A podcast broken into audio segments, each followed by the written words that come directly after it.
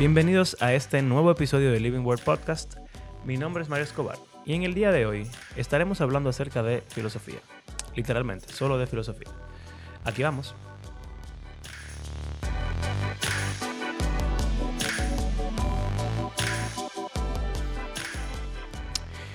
Bueno, sucede que Abraham está en un retiro de la iglesia y yo estoy aquí. Bienvenidos al podcast. Entonces, como estamos hablando de filosofía en estos últimos episodios y yo eh, estoy haciendo un episodio corto para que el podcast no muera en la ausencia de Abraham, se me ocurrió que pudiéramos hablar de por qué la filosofía es interesante y útil. Y em, quizás algunos, algunas como em, estigmas o algunas, algunos prejuicios que tienen los cristianos contra la filosofía y por qué yo entiendo que deberíamos ser diferentes. Entonces, vamos a empezar. Lo primero es que la filosofía es algo que se hace y se ha hecho y se hará por siempre mientras haya vida, porque es simplemente pensar acerca de la vida. La vida es complicada, la vida es enigmática, la vida es interesante eh, y la vida es compleja. Y los humanos tenemos la tendencia de pensar en cosas que son así. Entonces, eh, ¿qué mejor sujeto para pensar que la vida misma? Todos saben que la filosofía trata con las preguntas existenciales, básicas, fundamentales de la existencia, quiénes somos, de dónde venimos, a dónde vamos, qué es la vida, qué es la muerte, etc. Pero la filosofía también es más que eso. La filosofía es una forma de entender el mundo que nos rodea y de hecho, eh, en sus inicios la filosofía era simplemente ciencia. La física, la medicina, la astrología, eso era lo que se llamaba ciencia, eh, perdón, filosofía antes. Y bueno, después llegó la filosofía existencialista y moral y lo que hoy conocemos como filosofía. Entonces, yo creo que sería bueno pensar en la filosofía como lo que algo que todos hacemos y todos realmente disfrutamos de hacer en cierto modo, porque todos tenemos incógnitas o cuestionantes o dudas o pensamientos sobre la vida. Todos tenemos una teoría personal de qué es la vida o cómo debería vivirse eh, o lo que sea. Y en cierto modo eso es hacer filosofía. A los teólogos les gusta decir que todos somos teólogos. Porque todos tenemos algún concepto de Dios, algunas ideas de Dios que nosotros mismos fabricamos, sea que las estudiemos, las heredemos o literalmente no las inventemos, son producto de nuestra, eh, vamos a decir, confección. Y por eso todos somos filósofos, teólogos. en, en el mismo sentido, yo creo que todos somos filósofos. O sea, todos estamos pensando de la vida, todos tenemos una algún tipo de idea de cómo debería vivirse. Todos eh, aconsejamos a alguien, todos tenemos nuestra propia forma de pensar y eso significa que en cierto modo todos somos filósofos. Entonces, ¿qué pasa? También los, em, los cristianos a veces piensan como que, ah, las filosofías de hoy en día están en contra de la Biblia o los filósofos lo que quieren es buscar forma de entender el mundo sin Dios, qué sé yo, que realmente eso tampoco es cierto.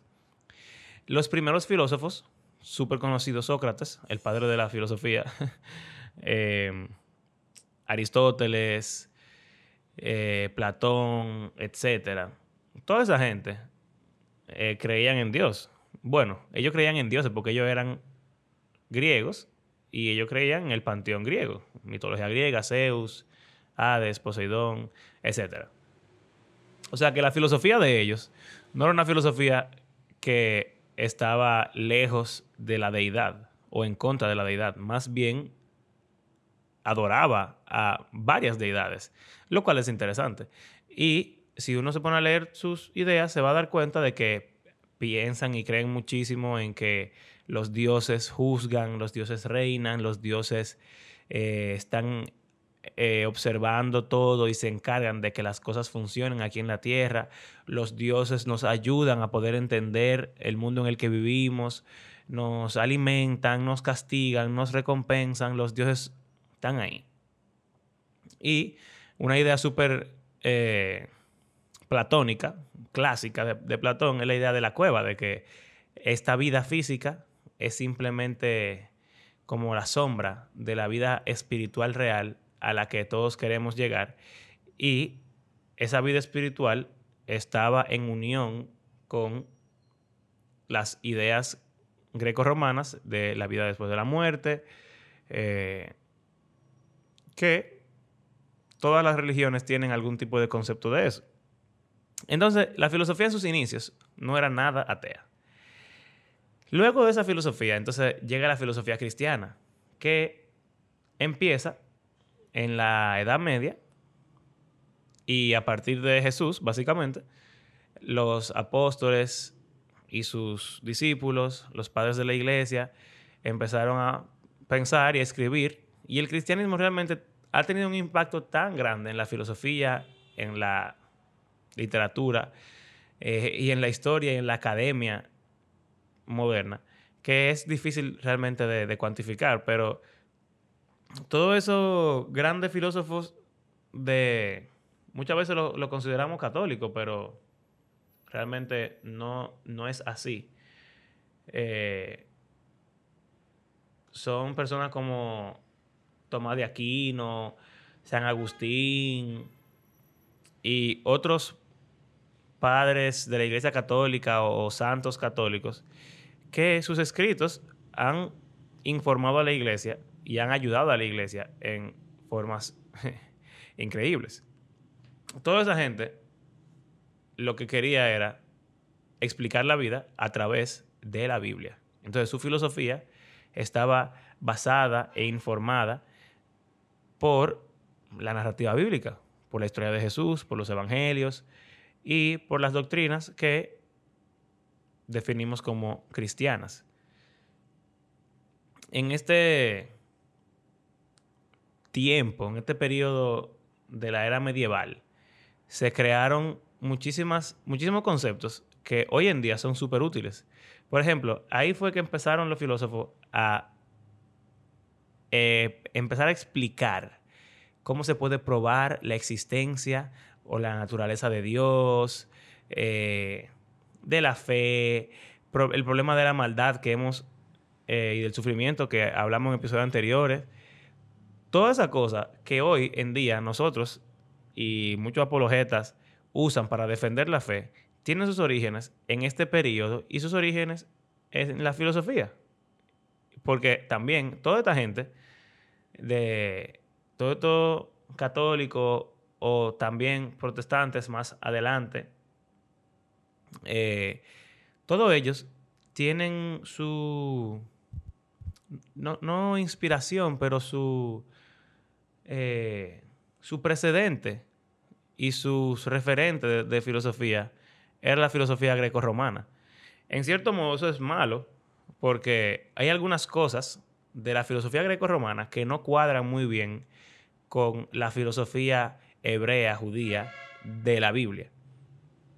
Pero como simplemente la historia ha pasado como ha pasado, hay algunos conceptos que para entenderlos desde una perspectiva judía hay que quitarse un poco de la cosmovisión y de la filosofía greco-romana que tenemos en nuestra mente. Por ejemplo, eh, la idea de que el alma y el cuerpo son cosas distintas y que lo espiritual es lo más importante y que tenemos que ¿verdad? crecer en el espíritu y que lo que queremos es ir al cielo eh, y que este cuerpo mortal y la carne es mala. Esas ideas realmente vienen del gnosticismo, que es un sistema de pensamiento súper platónico, en el cual se hace una distinción entre el mundo ideal o espiritual y el mundo malo, eh, de sufrimiento que es la carne. Para los judíos, en la cosmovisión hebrea, la carne y el espíritu eran igual de buenos, igual de importantes, y en la nueva creación, en el reino del Mesías, en el cielo, como le queramos decir, eh, eso no existe sin la resurrección corporal. Por eso el cristianismo tiene como, vamos a decir, doctrina fundamental el de la doctrina de la resurrección corporal. Jesús tiene un cuerpo físico real, no un cuerpo espiritual. Eh, no es un cuerpo que es como un alma flotante. Y los cristianos, cuando resucitemos, vamos a resucitar en cuerpos físicos. Y la nueva creación, el cielo, es algo físico. Entonces, muchas veces nosotros tenemos unas perspectivas que provienen de filosofía eh, greco-romana que se han metido en la filosofía de la iglesia antigua y es bueno también alejarse un poco de eso o por lo menos entenderlo para saber con lo que uno está lidiando. Pero bueno, estas dos eh, épocas filosóficas, eh, los clásicos greco-romanos y la era medieval cristiana, son filosofía buena, vamos a decir. Son las filosofías que muchos cristianos estudian o que aprecian porque entienden que les ayuda y tiene una perspectiva saludable de Dios, qué sé yo. Pero entonces llegamos a la era moderna, que la era moderna, ¿verdad? A partir del siglo XVI y toda la corriente de pensamiento que surgen con el Renacimiento, con la Ilustración, eh, más adelante con la Revolución Francesa, eh, el humanismo, etc. Ahora, el grupo de pensadores y de filósofos que se convierten en los principales, eh, que son mucha gente alemana y, francesa, y por ejemplo Nietzsche y, y Locke, eh, René Descartes, Karl Marx, un filósofo sumamente conocido, toda esta gente muchas de esas personas provienen de una cosmovisión atea o deísta, en la cual Dios no es importante, a pesar de que existe, o incluso que ven a un Dios antagonista eh, contra los humanos y que hay que librarse de eso. Em, estas son la gente que por lo regular, cuando uno piensa en filosofía, piensa en la parte mala, en lo que uno debería de ignorar, porque esta es la filosofía que ha eh, creado el mundo postmoderno en el cual vivimos, en el cual un hombre puede ser una mujer, una mujer puede ser un hombre, un hombre puede ser una niña de cinco años, eh, ¿verdad? Y, en el cual la vida de un bebé no es valiosa hasta que alguien lo diga o no sé, todas estas cosas que estamos viviendo hoy en día y que son extrañas y que no sabemos en qué va a parar el mundo. Por lo regular, las em, ligamos a esta época de la, filosofía y creo que en verdad con, cierta razón.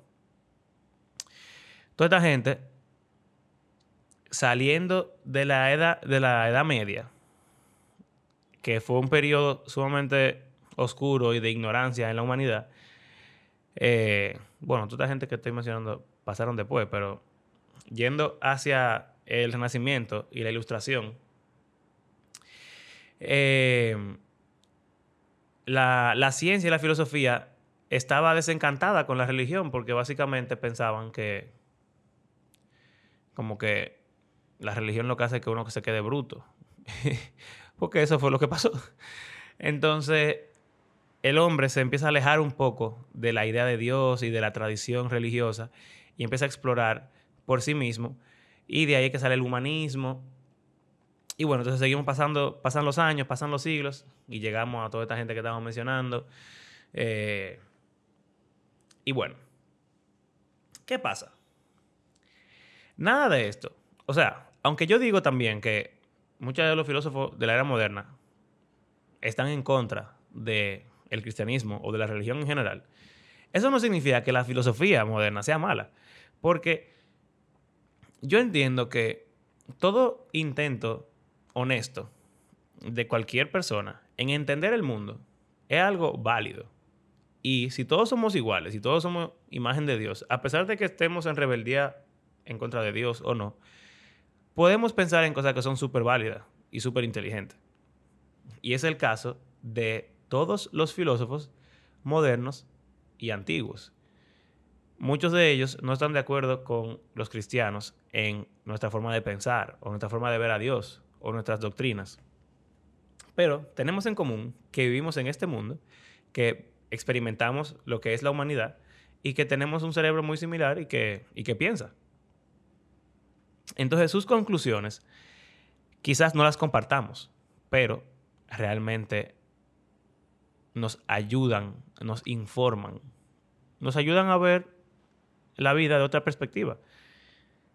Y se sorprenderían, ya que hemos hablado también de Eclesiastés, que el libro de Eclesiastés suena como un libro súper existencialista, pragmático, eh, deísta en cierto punto a veces. Y parecería como que el maestro, el predicador, es un filósofo moderno que incluso dice en el capítulo 3 de Eclesiastés que los humanos y los animales son lo mismo prácticamente. Y ahí uno se queda como que, pero ven acá, no puede ser eso, porque no, los cristianos, los humanos somos humanos, imagen de Dios, los animales son animales. Pero el, el predicador dice, bueno, los dos venimos del polvo, los dos vamos al polvo, y el aliento de vida que Dios nos dio, lo vamos a perder. Y quién sabe, si el espíritu del hombre va al cielo y el de los animales se queda en la tierra. Y al final, el que se muere se queda muerto. Así que, entonces, incluso cuando leemos la Biblia, a veces nos podemos encontrar con alguna cosa que no se sienten tan eh, cristianas, quizás, o, cómodas. Pero al detenernos y pensar realmente, podemos ver cómo sí encaja dentro de una cosmovisión y una perspectiva cristiana. Pero para eso hay que hacer el ejercicio que todo el mundo detesta, que es pensar. y a todo el mundo le gusta filosofar de cierto modo, pero sentarse a pensar realmente y eh, enfrentar nuestras ideas con otras contrarias, difíciles de enfrentar, a veces es algo molesto e incómodo. Pero la filosofía es el arma y es el método en el cual todos podemos detenernos y enfrentar nuestras ideas y pensamientos con otros y ver quién gana. Sócrates es conocido como el padre de la filosofía occidental, principalmente por el famoso método socrático, que yo amo y creo que todo el mundo debería seguirlo. Y básicamente el método socrático es el abogado del diablo. ¿Tú crees que tú sabes algo? Vamos a decir, yo, eh, no sé, la, el sol se levanta todos los días. El método socrático te dice, ah, seguro que el sol se levanta. ¿Y si no el sol, el sol no se levanta, sino que la tierra baja? Oh, tú estás loco, es una estupidez. Entonces, ¿y por qué es una estupidez? Y entonces, bueno, porque ¿cómo, el ¿cómo la Tierra se va a bajar si nosotros no, no, sentimos que se mueve, pero vemos que el Sol se mueve? Ah, pero entonces responde el método socrático. ¿Y si es que nosotros nos movemos con la Tierra y no nos damos cuenta, como si fuera un carro? Que se mueve el carro y tú no sientes que se mueve, sino que tú sientes que lo que se mueve es lo que está alrededor de ti. Hmm, eso pudiera ser, pero es que tú crees, porque ¿quién mueve la Tierra? La Tierra no se mueve, no se mueve. Bueno, pero el método socrático respondería, ¿y si hay algún tipo de, fuerza o de, o de, motor o de energía que mueve, que mueve la Tierra? Como pueden ver, de aquí llegamos a la Tierra, eh, perdón, el, el, sistema solar, la rotación, la traslación de la Tierra. Son ideas que antes no se creían. Antes se creía que la Tierra era estática, que era el centro del universo, que el Sol era el que rotaba alrededor nuestro. Y ahora, por uno ponerse a pensar y a cuestionarse. Ahora pensamos que la Tierra es una esfera que flota en el espacio, que le da la vuelta al Sol y que estamos en galaxias en, en, un universo prácticamente infinito. Así mismito, la filosofía nos ayuda a detenernos cuando abrimos la página de la Biblia y pensar, ven acá, esto que yo estoy leyendo, que yo entiendo que es lo que dice aquí, Es así. ¿Y si tal cosa? ¿Y si Dios no es bueno? ¿Y si Dios sí es bueno? ¿Y si Dios eh, no quiere salvar a todo el mundo? ¿Y si Dios quiere salvar a todo el mundo? ¿Y si Jesús no resucitó? ¿Y si Jesús resucitó? Etcétera, etcétera, etcétera. ¿Qué pasa? Cuando una persona hace eso, yo entiendo que desarrolla una humildad intelectual y que puede tener mejores conversaciones con los demás.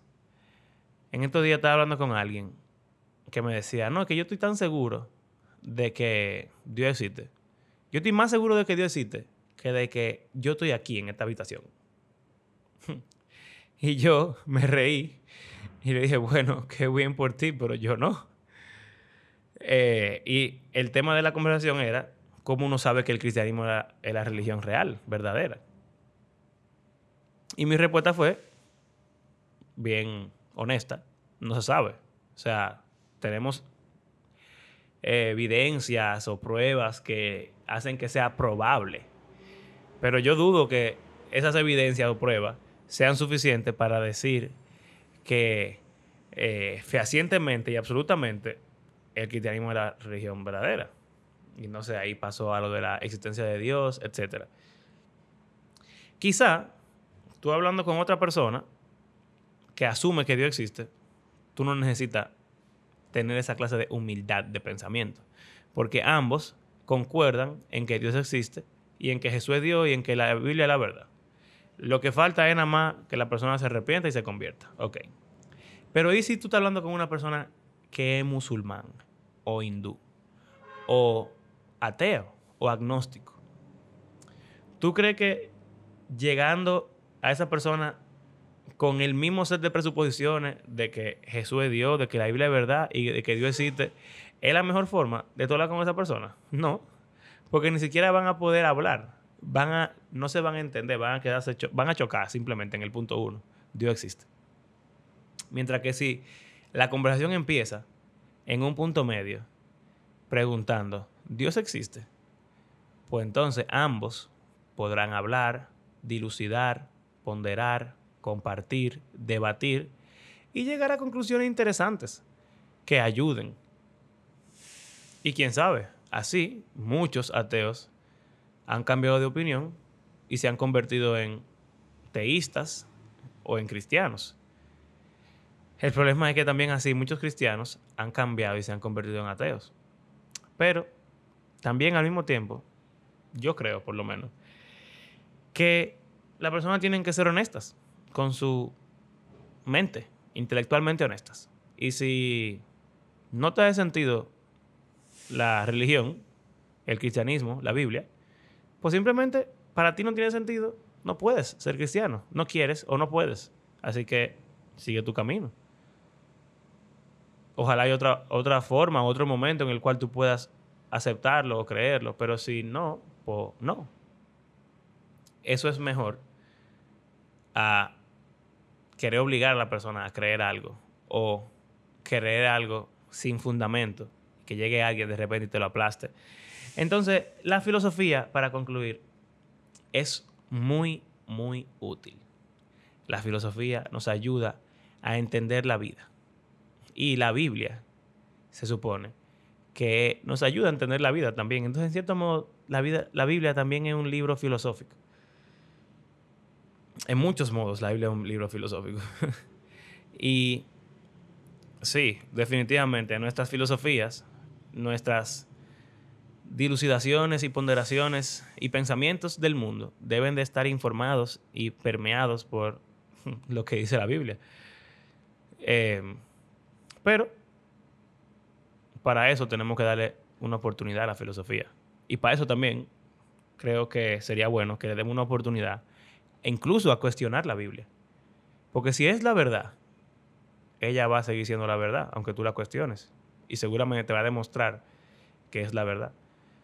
O sea que no se debe tener miedo a el pensamiento filosófico, a los filósofos modernos, antiguos y clásicos. En verdad, sería, son buenas lecturas. Eh, ayuda, de verdad. ayuda a pensar y a entender mejor la vida. Así que, señores, nada.